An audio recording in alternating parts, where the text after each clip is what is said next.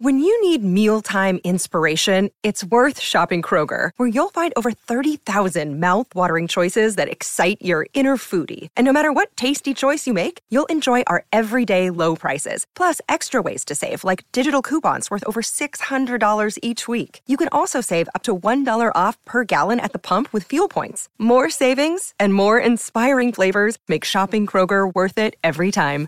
Kroger, fresh for everyone. Fuel restrictions apply. G'day, Mike Hussey here, but you can call me Mr. Supercoach. KFC Supercoach BBL is back and there's 25 grand up for grabs. So what are you waiting for? Play today at supercoach.com.au. T's and C's apply. New South Wales authorisation number TP slash 01005.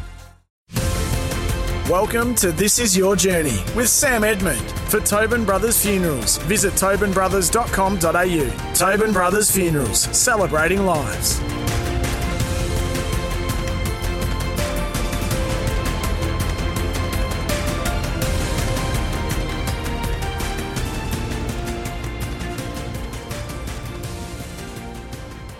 Hello, everybody, and welcome to the show, made possible by our friends at Tobin Brothers Funerals Celebrating Lives. Well, today we're joined by a one time wonder boy of the racing world and one of Australia's most successful and durable jockeys.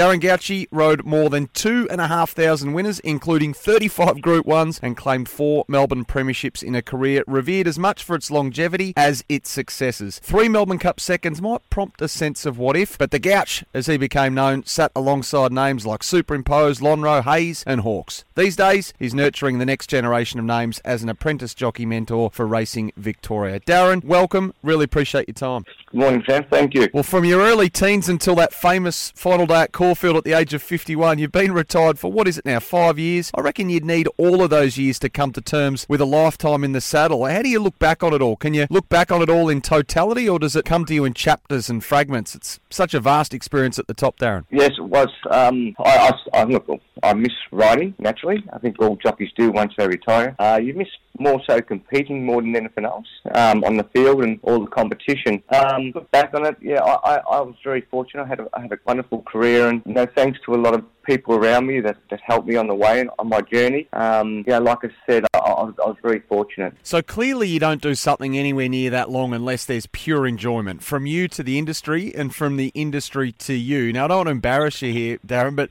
Brian Martin once called you the most universally loved racing person he'd ever seen. well, that's a big rat, and I'm on So is the cup full in retirement, Darren? Um, yeah, well, look, I've been retired now five years. Um, like I said, I, I, still miss race riding, of course, but um, I want, I've got a new role in my life. Um, I look, I wish I had won a Melbourne Cup. I, I, that's every jockey's dream. It didn't happen. I ran second three times, and even running second was a great thrill. But I would have, you know, would have loved to have won the Melbourne Cup. You were a fitness fanatic throughout your career. How did you approach the change from a lifetime of discipline and structure to not having that in your life? Or, or have you continued it in some way, shape, or form? What about the physical side of it? I still keep myself fit. Um, I train most mornings. I, not not for very long. Uh, I'm not going to knock myself about too much, Dan, but uh, I do try to keep myself fairly fit. I think you know once you've been active all your life, it, it, it's very difficult to stop. You've got to, you, you got to be doing something. And take us through your connection to racing now, Darren, and, and your role and what it entails via Racing Victoria. Yeah, I'm, I'm involved uh, part of the apprentice training program that are mentoring apprentices. Um, uh, we, we have you know, like a, a, team of us do this, and uh, we work together, and um, it's, it's all about helping apprentices start from scratch on their journey to becoming um, elite athletes and race riders. So it, it's uh, it's a very enjoyable job. Um, it's a, you know it, it's a great thing when you see someone who's worked a, a young person that's worked really hard to get to where they want to get, and, and, when they have their first race ride, the smile on their face, or their first winner, hmm. um, it's very it's, it's very enjoyable. Uh, do you see any of yourself in these kids, or is it just so different now? You know, the services available to the up and comers. Well, the services are certainly different to when I started. Uh, apprentice school was probably one hour every two weeks. Now it's changed where it's a full day's training and, and, they're expected to come into RBL Racing Victoria and there's all different people that help and have input into this training program. And uh, like I said, we're a team, and you know we have like physios, dietitians, um, or a number of a number of people have come in about finance, um, VIS, Victoria Institute of Sport. Uh, we have them on a mechanical horse. We do race analysis with them, uh, all those sort of things. So we, we cover as much as we can with them uh, to ensure that they have every opportunity to, to reach their goals. And, um, and, and the results have been good. The apprentices are doing really well. They're, they're holding their own. And, and like I said, it, it's, um, it, it, it's a job which I enjoy doing because I've done it basically all my life riding horses for 36 years. I race road, and uh, and it's been it's been a good transition. So growing up in Glenroy, though, Darren, am I right in saying horses weren't your first love, though, were they? In the sporting sense, anyway. No, they weren't, Sam. Um, I, I, did. I grew up in Glenroy, and I was more into playing other sports, like most most uh, kids.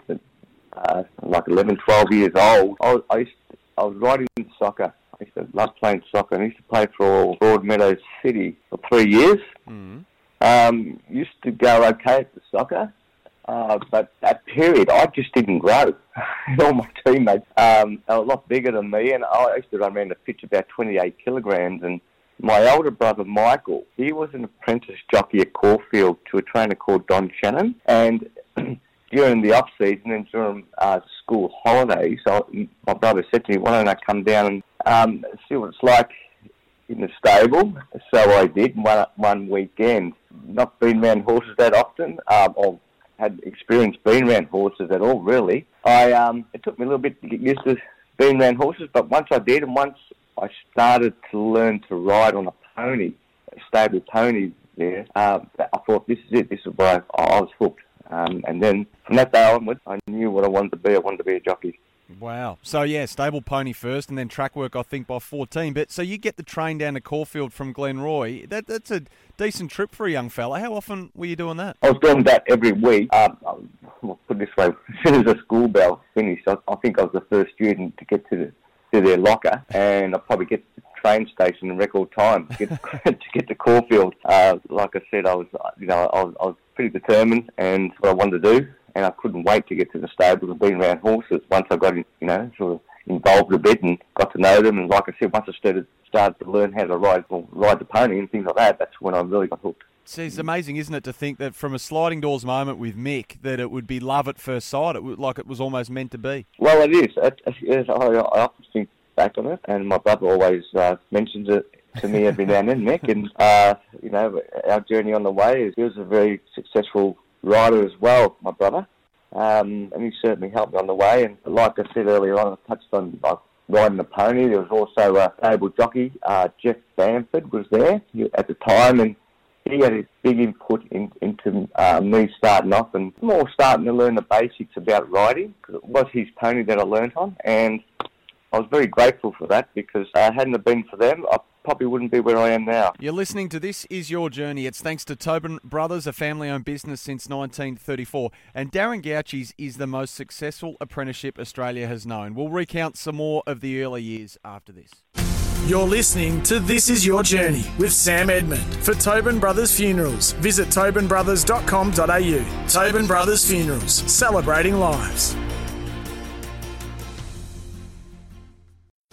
You're listening to This Is Your Journey with Sam Edmund. For Tobin Brothers Funerals, visit tobinbrothers.com.au. Tobin Brothers Funerals, celebrating lives. Hello, it's great to have your company on This Is Your Journey, made possible by Tobin Brothers Funerals Celebrating Lives. We're chatting to legendary former jockey Darren Gauci. So, Darren, Don Shannon retired not long after you'd caught the bug, but this led to a union with Frank King, who you'd be apprenticed to, of course. How integral was Frank in shaping the early stages of your career? He was um, very much. Uh, played a big part in my career when I started, of course. Um, Frank King had ever good apprentices, and he was like the, uh, the uh, trainer to go to to be apprentice at the time. And yes, Don Shannon did retire, and he went overseas. So I was I was lucky enough at the time that we only worked. I worked basically across the road from Frank King's stable, and I was aware that he's um, a very successful apprentice, Dale Short, was just finishing up his apprenticeship, so there was a, uh, a vacant spot there, and I did approach uh, Frank King, and, and he, um, well, he did take me on. I started with Frank King when I was 15.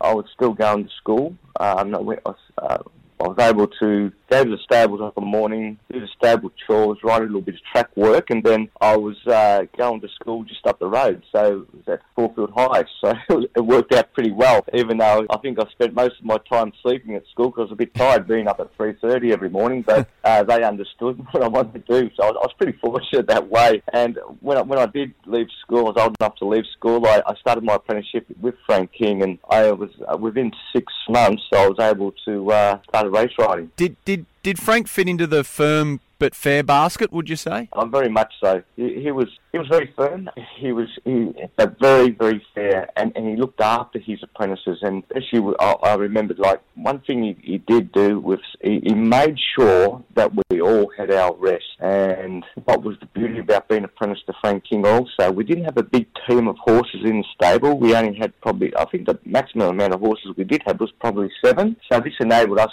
say to get up early. I could probably do uh, say get up at three thirty, be at the stables by say four o'clock, and clean out the stables uh, and be on the be riding track work say at five o'clock in the morning for all other trainers. So I was lucky enough to build up relationships with other trainers before I even started race riding. You know, we, we go say ride work until seven o'clock for other trainers and go back and start our horses. And uh, it was all the way it was structured. Uh, the way Frank structured it was was uh, was really good, and we were able to because it wasn't a big stable. Now you obviously loved it as a young fella, and it loved you because the success was almost immediate, wasn't it? I mean, twelve premierships in, in your apprenticeship, uh, 506 winners I've got written down here, and early on uh, you kicked home a winner at, at 21 consecutive city meetings. So uh, fair to say it clicked relatively early, Darren. It did, yes. Look, I I remember when I had my first ride was at Ballarat, and a little bit of expectation. And um, I remember that day there was a lot of people there and come out to see me, because uh, friends and relatives, and it was really great and had some fantastic support on the day. Uh, but unfortunately, the horse I rode ran, ran second last. I think it ran uh, as fast. You know, wasn't even in the TV screen, so it was a bit of a disappointment. And on that day, I picked up another ride, and I thought, well, maybe I can redeem myself here. Had my chance, and that, sure enough, it ran second last too. So my first two rides, I didn't start off all that great. Uh, I, I, sort of nothing sort of happened for a little bit, and I was at the stables working uh, during one afternoon, and Frank King and saw me and said, oh, "I've got your." You know, you're, you're gonna ride. You're gonna ride on Saturday at Bairnsdale, and I said, "Okay, that's great, boss." And uh, it so happened that um, I ended up getting a lift up with another jockey who was riding at the meeting, and I didn't expect mum and dad to go all the way to Bairnsdale. So I remember when I left home, I said to mum and dad, "I look, I, I reckon I can win today." and they they looked at me and they said, "Oh, they said, oh, that's great." You know, when someone looks at you and their heart's got that smirk on their face, saying, "Yeah, yeah," but you know they don't believe you. That's what it was like. and I said to them, "Well, I'll definitely run a place." What happened was I got up there, got to Bairnsdale, the horse won, uh, but no one really knew because it was a non-TAB meeting, so they wouldn't have been able to hear the race or get the results straight away. And uh, it was only a three-horse race, and the horse was ten to one on. So uh, that was my first winner. I was at, um, at Bairnsdale in 1982 on a horse called Turbler. What led you to appear, Darren, on Young Talent Time? Now you actually sat on a horse in the Channel 10 studios, didn't you? Yes, I did. I. that was another story with my boss, um, Frank King. He, he saw me, and I, I, sort of my career started to kick off a little bit at that point. And um, another afternoon at the stable, my boss said to me, "You go on Young Talent Time," and I said, "No, boss, I don't want to go on Young Talent Time." So I thought, well, we're going to cop a lot of camaraderie from all the other riders.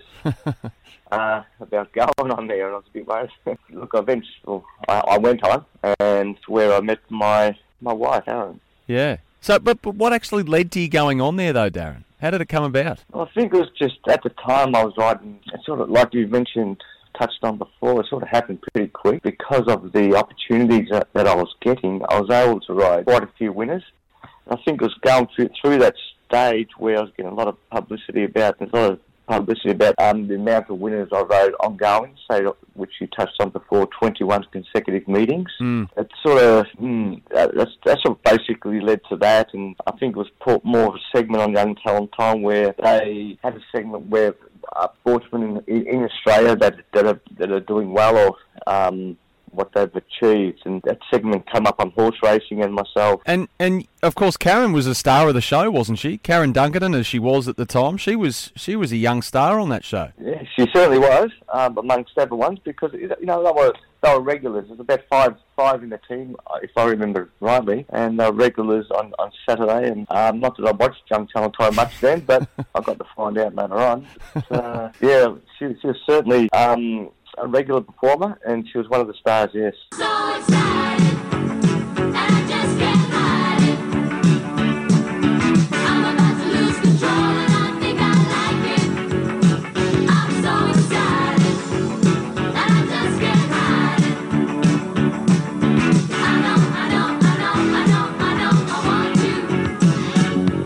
Can we talk about your first Group 1 winner? You're 18 years of age. It's for Bart Cummings, 1983. Uh, I think only, what, 18 months or so after you started riding? How vivid in, in the memory is it? Um, I still remember quite well my first Group 1 because it was um, on the main stage at, at Flemington. It was actually my first real Flemington Carnival, Melbourne Cup Carnival. And uh, I remember that carnival. I, I, I got off to a flyer on the first day, on, Saturday Derby Day, whereas I had a good book of rides. I actually rode three winners and things were going really well. And I had my first opportunity to win a Group 1 race was on a horse called Taj Eclipse in the VRCO. And I remember I, I, was, I was quite nervous because well, I'm under, I think I was one of second favourite behind a horse called Matley Heights. A mare called Matley Heights was a very good horse. I, I felt, well, geez, I, I hope I don't bugger this up. And I remember walking out to the mount yard. I was riding for Bart Cummings, and after talking to Bart for a few minutes, I was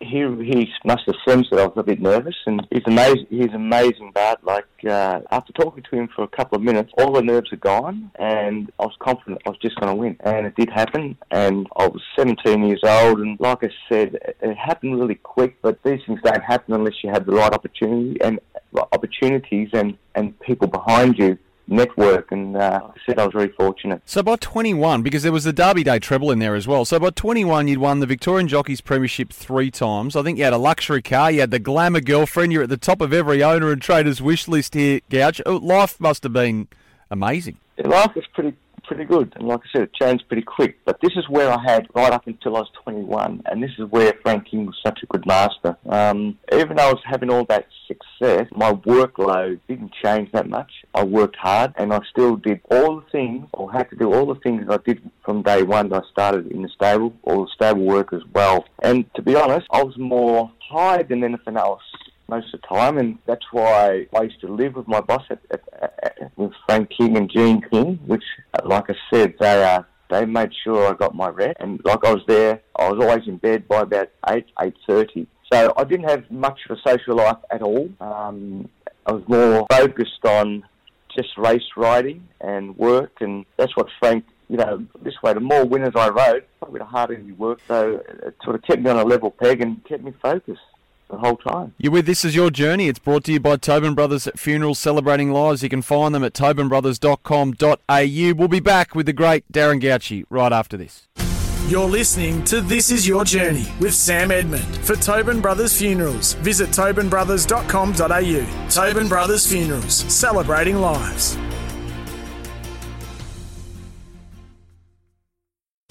You're listening to This Is Your Journey with Sam Edmund for Tobin Brothers Funerals. Visit tobinbrothers.com.au. Tobin Brothers Funerals, celebrating lives.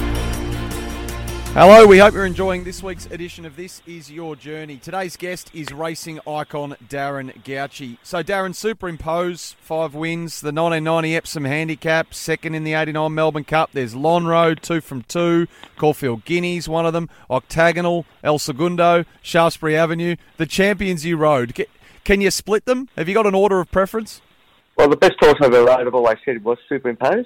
Shaftesbury Avenue waiting for a run as they come over the rise and further back go Bush. Our Poverty Bay is coming out of the pack and superimposed down the outside. Many chances at the 200. Livingstone Lane don't play comrade. Our Poverty Bay is joining in and his poor Landican superimposed right down the extreme outside. Is he going to win another big Randwick mile? Superimpose a super horse. What a horse. Superimpose beat our Poverty Bay in the Epsom.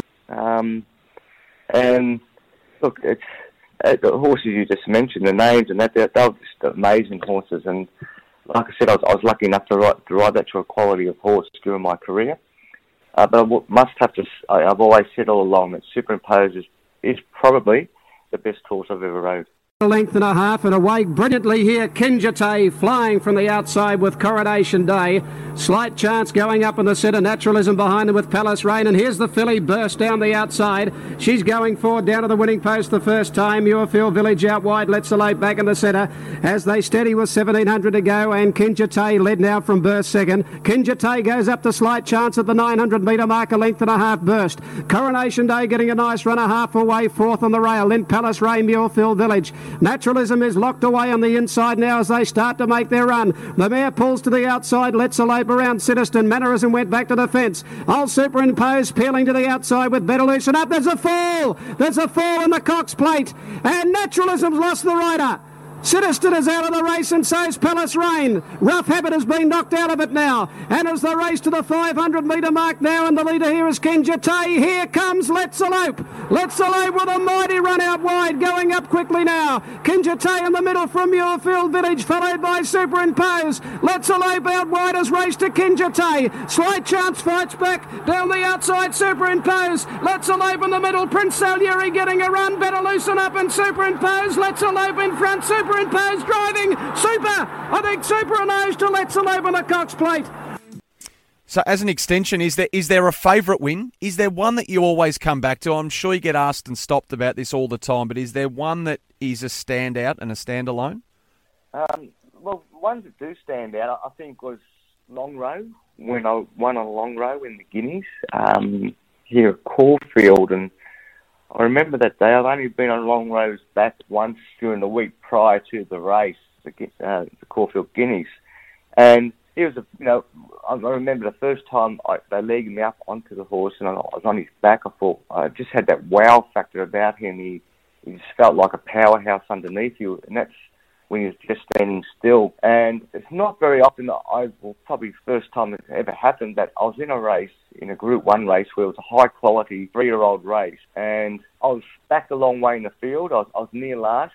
Uh, I only probably had about two horses behind me and I was caught three wide. At the 800, I knew I was going to win. That sort of doesn't happen in Group 1 races, that, you know, that, that sort of quality of horses and that sort of caliber of race. And But I knew then I was going to win. And um, I remember that day when when I when I, when I started to come to the home turn, I thought, well, just come out, and I just come out, and when I come out and let him down, let the horse go, he picked him up within a few strides and won easily. Mm. Um, this just that acceleration on that day was unbelievable. Um, Counts on the improve around him. Further back is Pure Theatre, and then Royal Code, who's never been on the track, and Lonhro's pull to the outside as they corner in the Guineas. Now Ebony Knights hit the lead from Magic Hatter on the inside. Then Magic Albert. Here's Pure Theatre coming down the outside. Viscount can't go on. Lonhro's coming with a big run down the outside. They're across the track. Pure Theatre and Lonhro. Ocky's little boys taking the lead. Lonhro and pulls away to win the Guineas. Everything was going against him. He had to cover more ground than any other horse, and he picked him up within two or three bounds. And I, I was astounded how quick, and I only gave him one crack of the whip, really. And he done a marvellous job, the horse. but that's one win that I was um, I always remember, and I'm very, you know, uh, it's it was amazing. It was an amazing win, and the turn of foot that that horse showed on the day was amazing. Like like I said, The the Melbourne Cups, Darren, um, Chagemar eighty four, Superimpose eighty nine, On A Jeune two thousand and five. When obviously all eyes are on the Diva. Do they eat away at you for different reasons? Is there one that perhaps stayed with you more than the others? Can you take us through the, the race that stops the nation and your and your second places in those three cups? Yes, um, uh, the time when I ran second on Superimpose, I thought when I straightened up to home, it was one of those races where the horse drew a great barrier and I had the perfect run the race and everything just sort of fell into place for me on the on, on the day and I was sort of running say three or four pairs back on the fence at the time and the horse went to sleep and done everything right. Um, like I said, coming to the home turn, it seemed to open up and I ended up getting that run right up behind the leader, a horse called Coot, and I was able just to peel out without any problem just from behind the, the leader. And this was at about the 300 metre mark, and I thought, well, I'm going to win my first Melbourne Cup. Just don't go too soon. And basically, the old saying, I sort of counted to 10. And when I asked the superimpose for an effort, he, he gave me his usual turn of foot, but that, that only lasted for about 50 metres. And I remember getting past qu- quite easily. but that was it. And I saw a horse come down the outside side of my, my vision, and I thought, well, oh, it, the, you know, the horse um, probably he hasn't run the two mile out as strong as you would have liked him to, of course, but he's done a fantastic job, and I was proud of the horse to run second. But the horse come down the outside was actually Tawrrific, mm. which was a stablemate ridden by Shane Dye, and Shane rode a brilliant race after watching a replay on the day as well, you know. And I, I, I had the choice of riding Tawrrific and superimposed two or three weeks before the Melbourne Cup because I trained both by Lee Freedman and I was Lee's um, uh, rider then at the time. So it was a time when, well, okay, I made the wrong decision, but uh, like I said, I was proud of my horse's uh, effort to run second. Here's Lord Highbrow and Tawrrific finishing well. 300 to go and superimposes hit the front. He's drawn level with Coods and put his nose in front. Lord Highbrow, Tawrrific run on down the outside. Superimpose in front. Coods fighting back and Tawrrific coming at them on the outside. Superimpose in front. Coot on the outside. Tawrrific wears him down. Tawrrific has hit the front. Tawrrific wins the Melbourne Cup by two lengths. Superimpose. That was one that probably got away that might you know, that could have went the other way. But and also, I thought that, that the last one I ran second on the Melbourne Cup on Jeune, mm. I picked up the ride on on Jeune the Saturday before the Melbourne Cup. Yeah. Now, I only wish that I had a ride the horse beforehand. I had a ride on him in a race. I think I would have made it very interesting. You know, saying I would have won, maybe, uh, because let's face it, uh, Makybe Diva as champion. I think I definitely would have challenged it at some point, uh, but you know, being a champion, she might have still fought back and beat me. But I'm, I'm pretty confident if I had had rode that horse for the Melbourne Cup in a race, I, I think I would have it might, might have made a difference. Here's Makybe Diva. A nation roars for a hero. She's starting to wind up. 300 left to go now. Makybe Diva's racing up. Envoy's trying to go with her. They've got to Portland Singer and Lachlan River. Here comes Leica Falcon and Excellent. But Makybe Diva clear with 100 metres to go. Excellent runs to second. On A Jeune runs on. But a champion becomes a legend. Makybe Diva has won it from either On A Jeune. Excellent like a falcon falconer's close up. Spe- specifically, though, Darren, how would it have made a difference? What, what if you could turn back time and, you, and as you say, had ridden on a Jeune many times in the lead up? What would you have done differently? Well, our plan was on the day to have the horse settle wherever he was, and I did my formula race, and I thought, well, I've got a good chance here to probably follow Makybe Diva the whole race. And uh, from my barrier, I was able to do that. But watching the horse and our, our sort of view on the race the connections and the trainer was that, you know, once this horse, you know, find your spot and once you're ready to sort of ask the question the horse, it's probably best to edge out, come out and, and try to give the horse a little bit of room. He's more of a wind-up type. He hasn't got that short, sharp sprint. And I remember coming to the home turn and I was, I was following Makybe but when, but when it opened up for her and she went, um, she sort of left me behind a little bit put about four lengths on me real quick, and the gaps were sort of coming and going a little bit, and I and, I was in a position where if I take a gap and it closes, well, it's all over for my horse, you know, sort of thing. I, I didn't want to stop his momentum at all. So I had the choice to peel out, and I, that was sort of that was our plan anyway, was to do that, our pre-race plan. And when I peeled out, I thought, oh, and I got to the outside, I thought, well, look, I'm, I'm going to run in the first ten here, which is good. The, the and the trainers and owners are going to, you know, earn that extra bonus. And, and it wasn't until like the last 50 metres, I thought, well, I'm going to run the first four. Then, like the last dying stage of the race, my horse actually just kept going the same speed and fell in the second.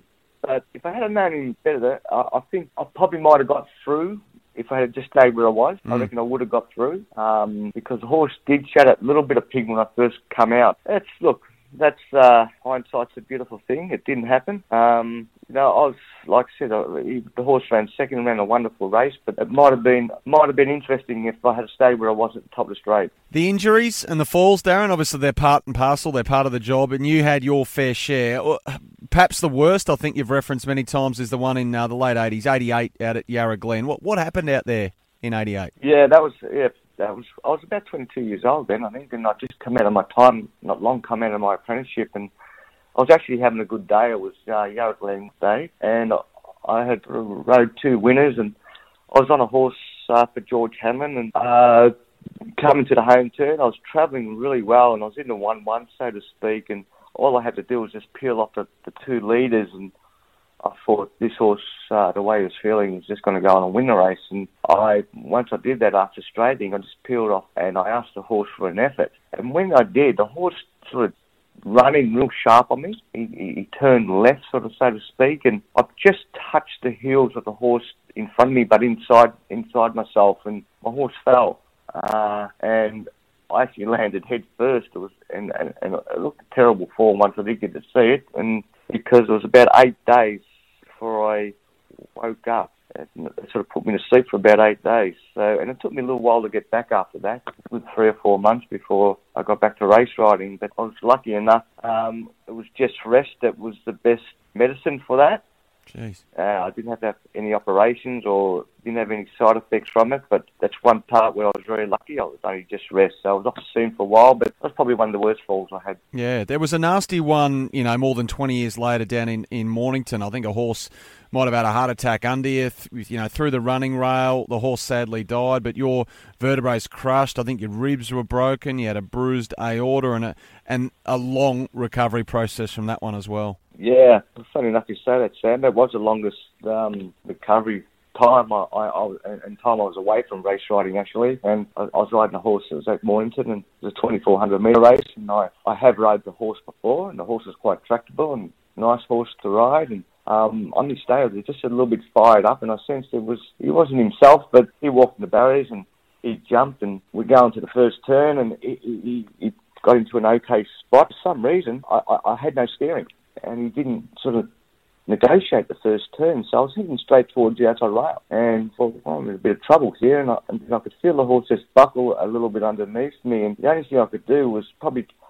I just transferred my weight on the horse, hoping, I was hoping that the horse would just straighten up and get back, you know, head, head the right direction more than anything else. And when I did transfer my weight on the horse, he did correct, but he overcorrected, and actually he went from going straight out towards the outside rail to straight back towards the inside rail. So I was heading straight back into the field, and uh, lucky enough, uh, didn't collide with any of, with the other runners, but he did go through the inside rails rail, and uh, when he did that, he lost me, and I end up hitting the ground, and I, I was like I was sitting down doing up my shoelace, but facing the opposite way when I hit the hit, hit the turf, and all I could feel was this almighty crack in my back, and I did crush a vertebrae, um, cracked one above at vertebrae, and a few ribs were damaged and bruised aorta. So I was off then for 10 months it took me. I was off race riding. It was a, it was a long recovery time because it was touch and go whether they were going to operate on my back.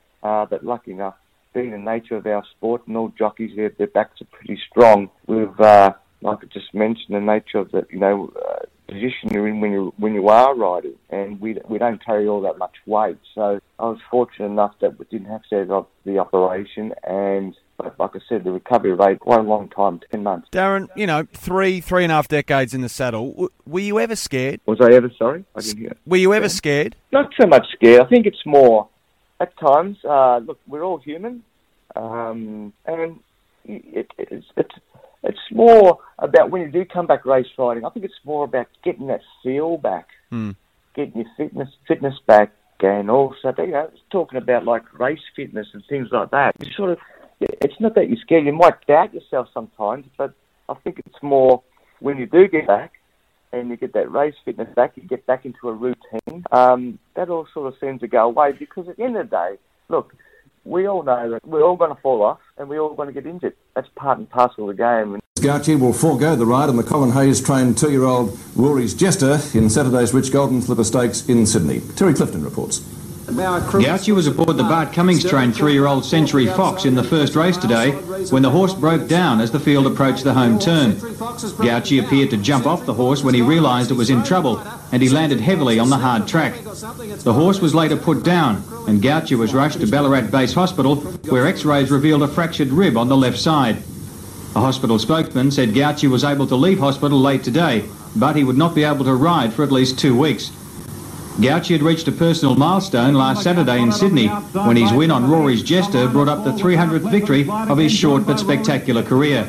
However, today's incident means he will now miss out on the ride on Rory's Jester in Saturday's Golden Slipper Stakes. Veteran jockey Mick Mallyon now looks certain to be offered the mount. If you were say, say, say scared, we wouldn't do it. You just wouldn't do it. And, but is there a hesitation in coming back from these sort of things, or, or not? It's, that's more for others, and you've got to play deaf. I was always lucky enough to. I was more, more like I, I, I never hesitated. I, I always got back, and I always got back as quick as I can. And sometimes I got back sooner than I probably should have.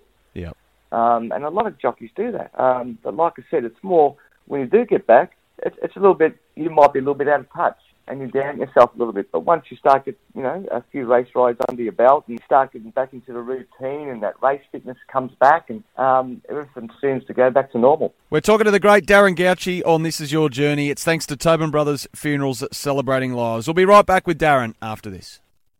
You're listening to This Is Your Journey with Sam Edmund for Tobin Brothers Funerals. Visit tobinbrothers.com.au. Tobin Brothers Funerals, celebrating lives. You're listening to This Is Your Journey with Sam Edmund for Tobin Brothers Funerals. Visit tobinbrothers.com.au. Tobin Brothers Funerals, celebrating lives. It's been great to have your company here on This Is Your Journey. Thanks to Tobin Brothers Funerals, a family owned business since 1934, and legendary jockey Darren Gauci has been our guest today. Darren, saying goodbye for you, I'd imagine, was always going to be an enormous wrench, but you did it in typical style, and there wouldn't be many who'd soon forget Caulfield, February 2017. A win on the aptly named Goodwill in race two that day, and there was plenty of emotion about on the day, wasn't there? There was. Um, yeah. Was, look, uh, firstly, I must once again thank the Melbourne Racing Club for what they actually did for me on the day. Was amazing. I was I was overwhelmed.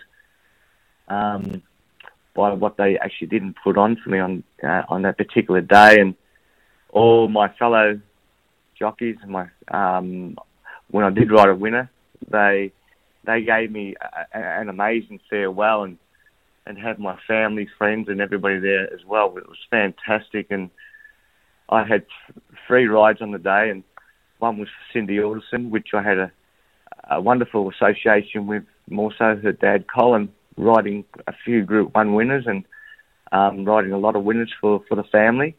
And another ride, of course, was for John Hawkes. Uh, the Hawkes family had, had, a, had, an amazing association with them as well, and um, and also to ride the winner for, for Lloyd Williams, who has been was a great supporter of mine throughout my career, and to give me that opportunity to win a race on my last day of race riding was was, was wonderful. And it's worked out good. It was a close finish, and uh, I couldn't have asked for a better exit out of you know a, a, better day. Your very last ride, your last time in the saddle, eighth on Longeron, I think, the son of Lonhro, who obviously you, you rode to victory at Caulfield Guineas 2001. When you crossed the winning post for the final time, I think you later said, Darren, that you you just wanted to keep going. You just wanted to keep riding him. Yeah, yeah, it was a sort of weird feeling. You're right, Sam. You know, I crossed the line and I, I sort of, I just wanted to keep going.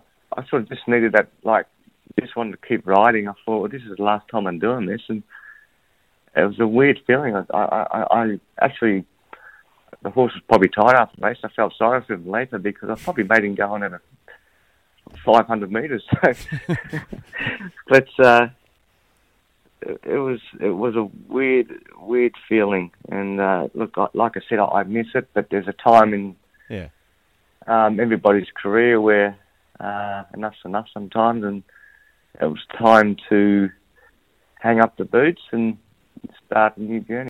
Yeah, amazing run, and and uh, all this, at, as we said earlier, 51 years of age, that final day in Caulfield. But is there an adjustment that comes, Darren, in being, you know, as we said earlier, the, the, a wonder boy of racing, you know, the top of every wish list, rounding in options, um, to riding roughies, then to at far flung rural tracks, and just almost taking what you can get in the twilight of your career? Did that take some some sort of mental adjustment for you? Um, at first, it didn't because once my rides say in the metropolitan area started to dry up on a, on a Saturday, um, I was happy to go to a place like Bendigo and I'd probably get five or six rides. I'd rather do that than probably have one ride in the metropolitan area. Yeah. Probably 100 to 1. So I was having my five or six rides and just competing. That's like I, I mentioned before, that, that's what I love doing. And I was going to those meetings when I first started, and I was probably riding two or three winners on a day. I was getting good rides, and even then, there wasn't much recognition about it because I think one jockey said to me one day uh, when I was young, and they said to me, "Don't worry about that. When you won't retire, but you'll be suddenly forced to retire." And, and he's in a right, he's right in some way in saying that because I think once you hit fifty, um, you probably it's like you've passed your use by date as a jockey. Uh, it is a young person sport, and uh, that's the way of perception here. So, look, I, I've that's the way it is, and I'm not going to be able to change it. I wasn't able to, of course, and Mm. I was, uh, you know, it, but once those rides, even on Saturday, started to dry up a little bit, I found that, mm, well, you know, my heart wasn't in it anymore uh, to sort of be riding, travelling long distances to ride.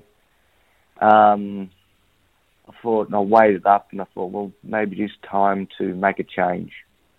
I felt like at, at the same time, I probably could have kept going for another couple of years, but just like you mentioned before, sort of going from regularly riding on a Saturday and riding winners in the metropolitan area to therefore it's uh, it sort of dwindled pretty quickly. So Mm. I, I, I, I, I that's why I made that choice. I think, uh, and it was the right time. I think you used to joke that you you were lucky to get a missed phone call, which I thought wasn't a, wasn't a bad line there in the back end of your career as well. Did you? Did you? Yeah. It's great to have on the shelf. I wanted to ask you just quickly before we finish up, Darren. Uh, did you? I- I'm imagining it was an enjoyable process sitting down with Krista Manning to, to pen your autobiography, The Gouch, and a great document now to have to pass down to you know your kids and your grandkids. A, a great recollection and, and memoir of your career. It was, um, yeah, of course. I, you know, when Kristen uh, Manning approached me to write a book, and um, during that journey, I learned she knew more about my life than what I did. Actually, um, she is a, an amazing person, and she did a wonderful job. And uh, the the amount of work that she went to to write that book and research she did, I was I was a bit dumbfounded. Sort of, I learned a lot on, on the way myself about what she was, you know, how to write a book. But um, like I said, she she she's an amazing amazing person and um, a, a, a very nice person to go with it and a great family. So and very fortunate that someone like Kristen offered to to. Uh, I was very privileged that she offered to to write a book about myself. Darren, thanks so much for joining us today. I mean, you did it so well for so long. You love racing, racing loved you, and you know the fact you managed to emerge from such a cutthroat industry so universally loved, you know, speaks volumes about the way you conducted yourself. So well done on everything you achieved, and, and thanks for sharing it with us today. Thank thank you, Sam. It's been a pleasure. And thanks for listening. You've been uh, tuned in to This Is Your Journey. It's for Tobin Brothers Funerals celebrating lives. You can jump online to find tobinbrothers.com.au and we'll catch you the next time we celebrate another great sporting journey. Want to witness the world's biggest football game? Head to iCanWin.com.au, predict Australia's score with a crystal ball, and it could be you and a friend at the FIFA World Cup Qatar 2022 semi finals, all thanks to McDonald's. Maccas, together and loving it. TNCs apply.